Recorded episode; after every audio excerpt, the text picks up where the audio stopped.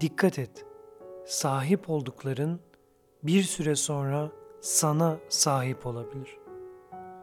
İnsan egosu geliştikçe kontrolcülük ve baskı refleksi de ne yazık ki artar. Çünkü korku ve güvensizlik insan iradesini felç eder. Sufiler insanoğlunun bu gelişim evresine enaniyet derler. Yani benlik zannı. Ego bize her şeyin mükemmel olmadığını, hatta üstüne üstlük gayet de kusurlu olduğunu söylemeye başlar ve böylece bizi teslimiyetten uzaklaştırır. Ego kim olduğunuz, neye sahip olduğunuzdur der bize. Sadece bunu sorgularız artık.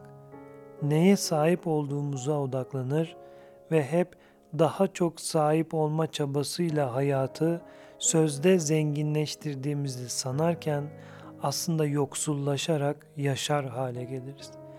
Daha fazla mal, mülk edinme çabasıyla çalışıp çırpınırken karşılığında sağlığımızdan, sevdiklerimize ayırdığımız zamandan, ilgilenemediğimiz yeteneklerimizi yitirmekten, körleşmekten, kaçamadığımızın farkında bile olmayız.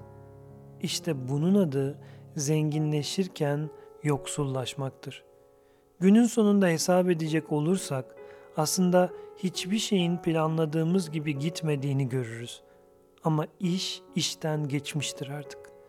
Ne kadar çok şeye sahip olursam o kadar değerli olurum inancı aslında egonun kötü bir şakasıdır insanoğluna. Üstelik bedeli de hayli ağırdır. Daha fazla algısı korkunç bir tuzaktır.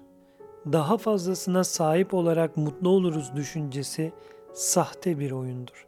Kötü bir aldatmacıdır. Peki sonrasında ne olur?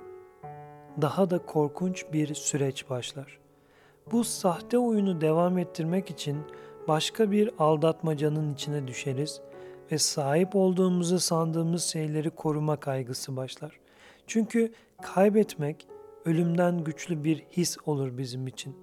Ölümü kabullenmek mümkün gelir ama elindekileri kaybetmek dayanılmaz bir ızdırap, olağanüstü bir korku. Bu korkudan uyandığımız bir dönem var mı diye sorarsan, evet var derim. Ne zaman mı? Belki sevdiklerimizden birinin ani kaybı, belki bir hastalık, belki bir kaza gelir ve bize dur der. Dur ve düşün.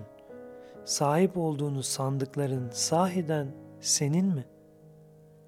Bu kadar gecikmeden de egonun kurduğu tuzaklara gözümüzü açmamız, uyanmamız mümkün elbette. Bu yüzden hep derim ya, hayat sadece kalple ya da sadece beyinle yaşanmaz. İşin sırrı ikisi arasındaki dengede gizli. Yaşam ustası aslında bir denge ustasıdır ve bütün alanlardaki ustalık da bu dengeyle ilgilidir. Sahip olduklarının sana sahip olmasına izin verme. Daha fazla tuzağına düşme. Hayat daha fazla şeye sahip olarak değil, daha az şeye ihtiyaç duyarak mutlu yaşanır.''